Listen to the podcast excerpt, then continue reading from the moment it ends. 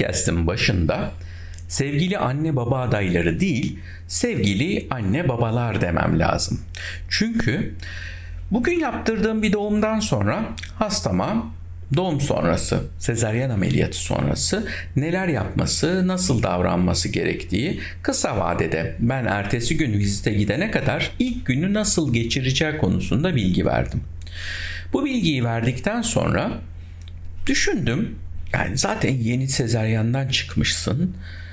Bir bebek var ve bebek bazen ağlıyor. Bebeği beslemen lazım. Bebeğe süt veriyorsun. Bir taraftan e, zaten çevrede yakınların var ve yakınlarından her kafadan bir ses çıkıyor. E doktor da gelmiş o arada bir şeyler anlatmaya çalışıyor. Çok normal olarak bu anlattıklarımın yüzde biri akılda ancak kalır.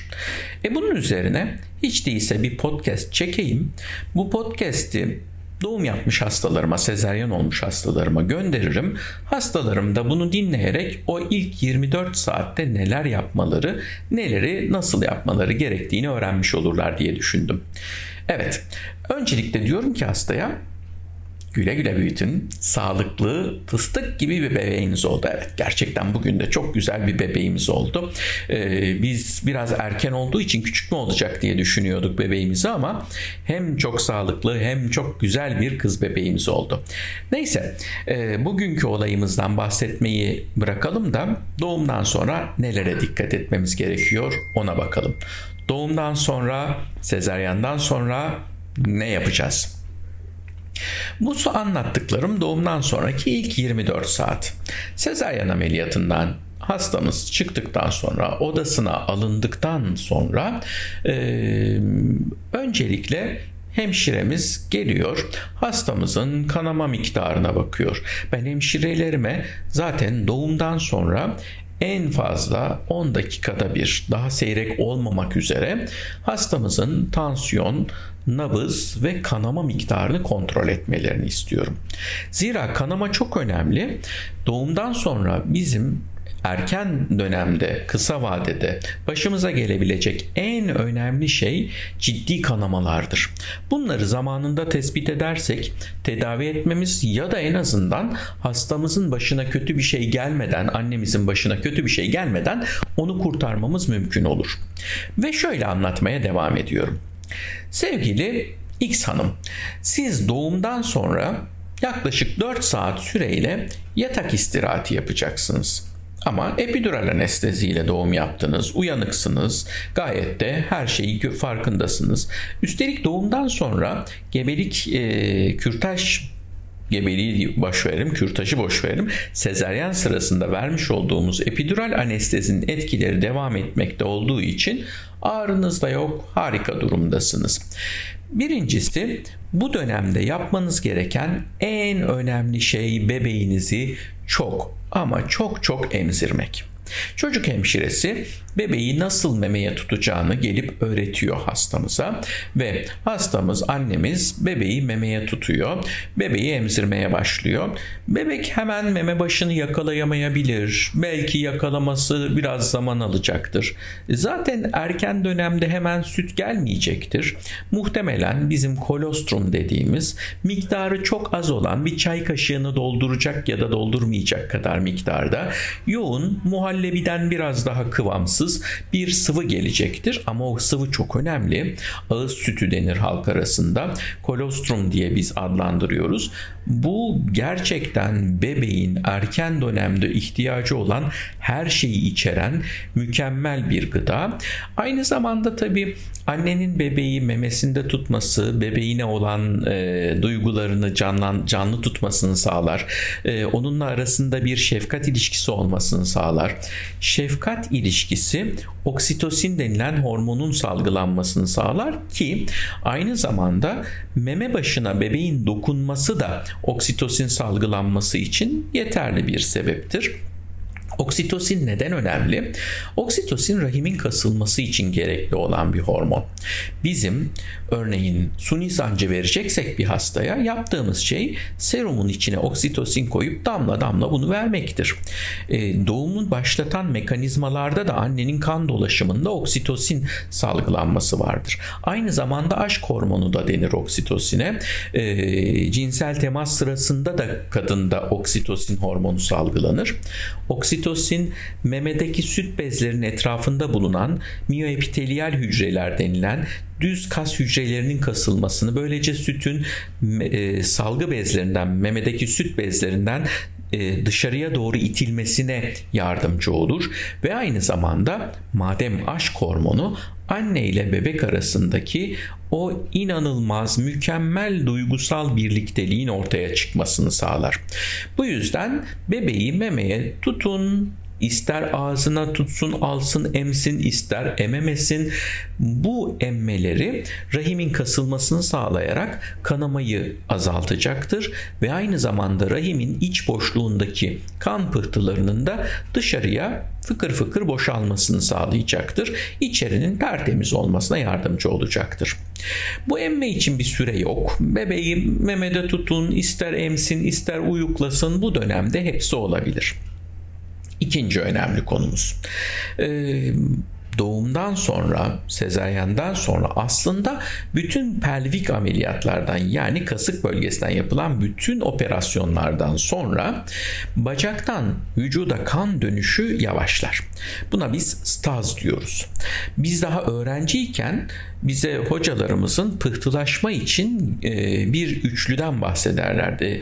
E, Virchow triadı denilen bir üçlüden bahsederlerdi ve bunun çok önemli bir tanesi de stazdı. Bacaktan dönen kanın yavaşlaması bacak damarları içinde pıhtı oluşması riski oluşturur ve bu pıhtının sistemik kan dolaşımına gitmesi e, akciğer damarında tıkanmayla ciddi sorunlar yaratabilir. Allah'tan ki biz şu an anda epidural anesteziyle doğum yaptırdığımız hastalarımızda doğumdan 4 saat kadar sonra ayağa kaldırıyoruz annemizi. Bu yüzden çok fazla bu tarz bir staz ve buna bağlı tromboemboli denilen olayı görmüyoruz. Ee, ama yine de o ilk 4 saatlik dönemde annenin bacak damarlarında pıhtı oluşmaması için babadan şöyle bir şey istiyoruz. Diyoruz ki baldırı yani dizle ayak bileği arasında bacağın arka kısmını arada sağı ve solu sıkıştırarak minik minik masaj yapın. Özellikle ayak bileğinden dize doğru masaj yapın. Arka yüz ama bacağın arka yüzü ve ee, biraz da ara sırada ayak bileğinden ve dizden tutarak Dizi yukarıya, ayak bileğini kalçaya yaklaştıracak şekilde çektirin ve uzattırın. Bu çekme uzatmalar bacaktaki kan damarlarının içeriğini vücuda doğru gitmesini sağlayacaktır. Tabii pıhtılaşma önleyici iğneler yaparız. Ee, bunun dışında bacaklara e, özel pneumatik e, şişip gevşeyen çoraplar giydirebiliriz. Bunlar mümkün ama yine de bu bacaklara yapılan mesaj, masaj çok önemli. Evet, bu da ikinci konumuzdu. Üçüncü ve en önemli konu.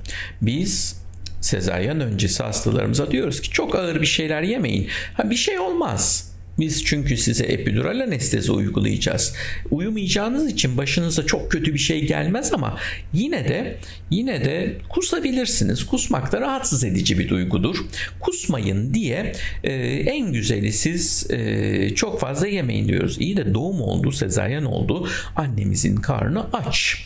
Tabii biz bir taraftan e, damar yolundan yani serumdan hafif dextroz yani şekerli sıvı veriyoruz annenin kan şekeri düşmesin diye ama ne olursa olsun anne biraz bir şeyler içmek istiyor. Hele şu anda bu podcast'ı hazırladığımda yaz mevsimindeyiz. Böyle yaz mevsimi ise terliyorsak e, su kaybımız da oluyor. Dolayısıyla anne biraz su içmek isteyebiliyor.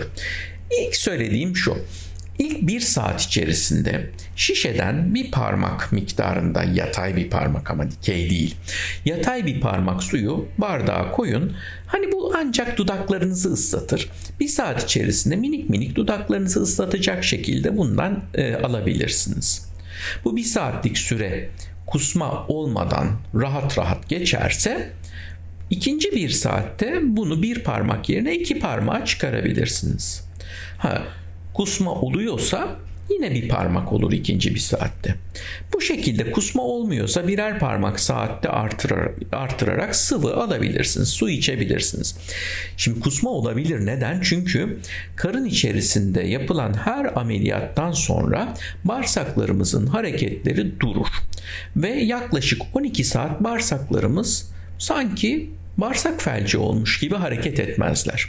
Sonra tekrar hareketler başlar gerçi ama bu dönemde midemizden bağırsaklara çok az miktarda geçiş olacaktır. Mideden emilemeyen biriken şeyler kusulabilir. Çok da endişe etmemek lazım.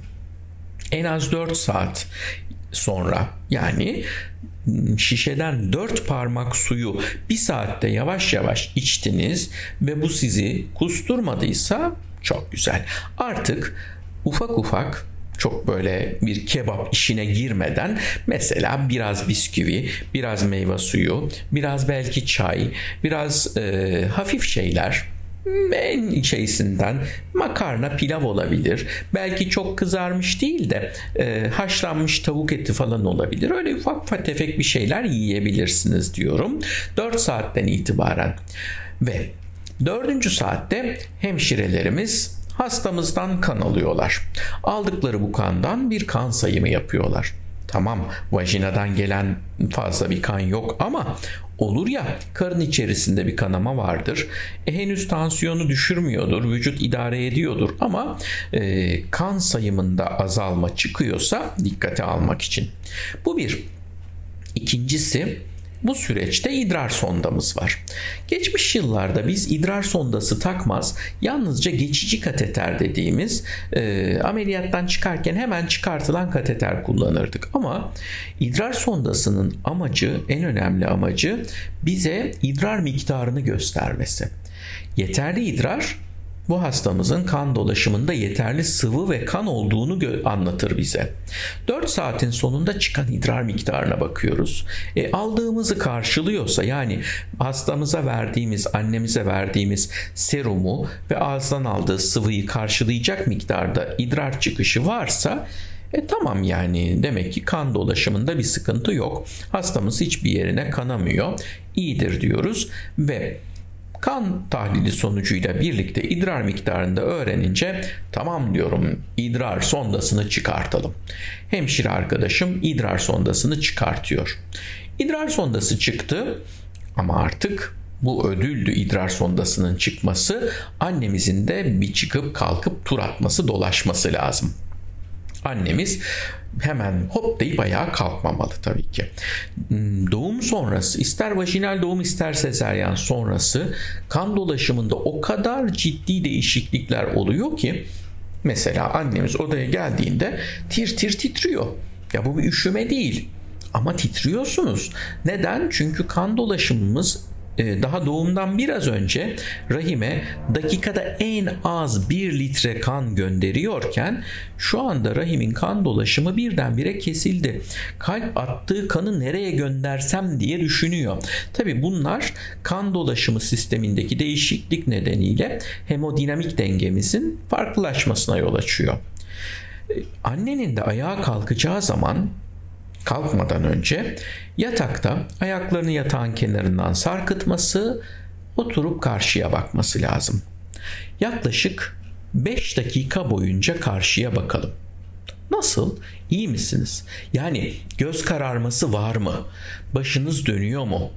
Eğer baş dönmesi, göz kararması varsa kalkmayın. Tekrar yatın. 15-20 dakika dinlenin Sonra tekrar denersiniz oturmayı ve karşıya bakmayı. Oturdunuz 5 dakika karşıya bakıyorsunuz. İyi mi? Tamam iyiyim. Yani başım dönmüyor, gözlerim kararmıyor, bayılacak gibi değilim, çok iyiyim. Peki o zaman ayağa kalkın. Şöyle odada hatta koridorda biraz yürüyün. İyi misiniz? Daha çok yürüyün. Ne kadar yürüyelim? Mümkün olan her an yürüyelim. Neden? Çünkü bağırsaklarımız felç olmuştu ya, durmuştu. Biz ayağa kalkıp dolaşırken, adımlarımızı atarken bağırsaklar birbirinin üstünden güzel güzel kayarlar, kendilerine masaj yaparlar ve tekrar bağırsak hareketlerimiz başlar. Normale döner ve bağırsak hareketlerimiz 12 saat sonra tam normale dönünce yaklaşık 18-20 saat sonra e, aşağıdan bir gaz çıkışı olur. Bağırsak hareketlerinin başladığının ifadesi. Tamam içim rahat, karın içerisinde her şey yolunda diyebilirim ben bu sonucu gördüğüm zaman ve sonra derim ki tamam artık evine gidebilir bu hastam gazla çıkardıysa. Diğer taraftan e, bu süreç içerisinde idrarınız gelecek. Çünkü sonda çıkartıldı. E siz de bir taraftan artık güzel güzel yemeye içmeye de başladınız. Ki bolca sıvı almalısınız artık. Bağırsak hareketleri de düzelince hafif yemek yemeye de başlayınca bol sıvı su içmeye başlayın. Hani doğumdan sonra lohusa şerbeti yaparlar. E, limonata verilir odalarda. Bunun en önemli sebebi annelerimiz bolca sıvı almalıdır. E yani su iç su iç bir yere kadar canın sıkılabilir su içmekten. E ne olsa şerbeti içersin şekerli olunca daha çok içmek canın isteyebilir. Böyle yaparsak sütümüz daha çabuk gelecektir. Bol sıvı alırsak. Aldığımız sıvılar tabi büyük bir miktar çiş olarak dışarıya gidecek.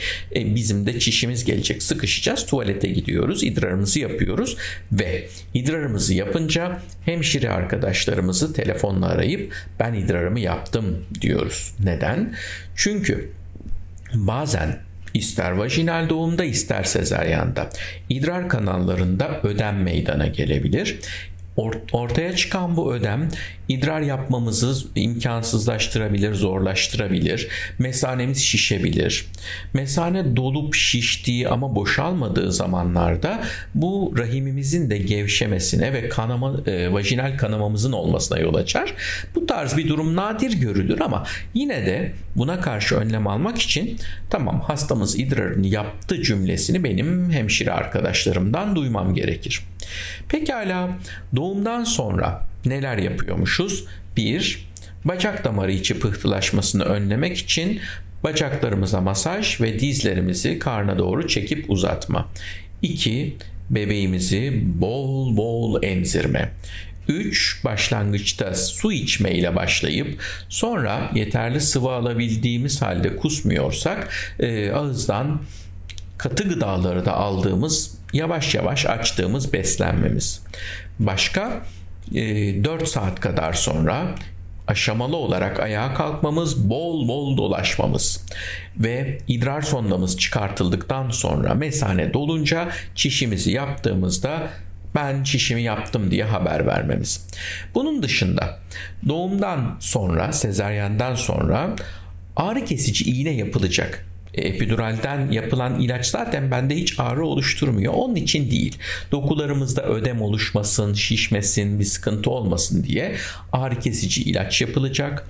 Siz sezaryandayken bebeğiniz çıkar çıkmaz antibiyotik yapılmıştı ama ardından aşağı yukarı 10-12 saat sonra ikinci bir doz daha antibiyotik yapacak hemşire arkadaşlarımız. Antibiyotiklerimiz yapılacak. Serum verilecek. 4 saat kadar sonra serum çıkartılacak. Artık damar yolumuzda çıkınca çok rahat olacağız ve ertesi güne en önemli görevimiz gazımızı çıkarmış eve gitmeye bebeğimizle öpüşüp koklaşmaya hazır hale gelmek görevimiz. Peki sağlıklı doğum, sağlıklı doğum sonrası ilk 24 saat dileğiyle hepinizi öpüyorum. Hepinize mutlu güzel günler diliyorum. Bir sonraki podcast'te görüşmek üzere.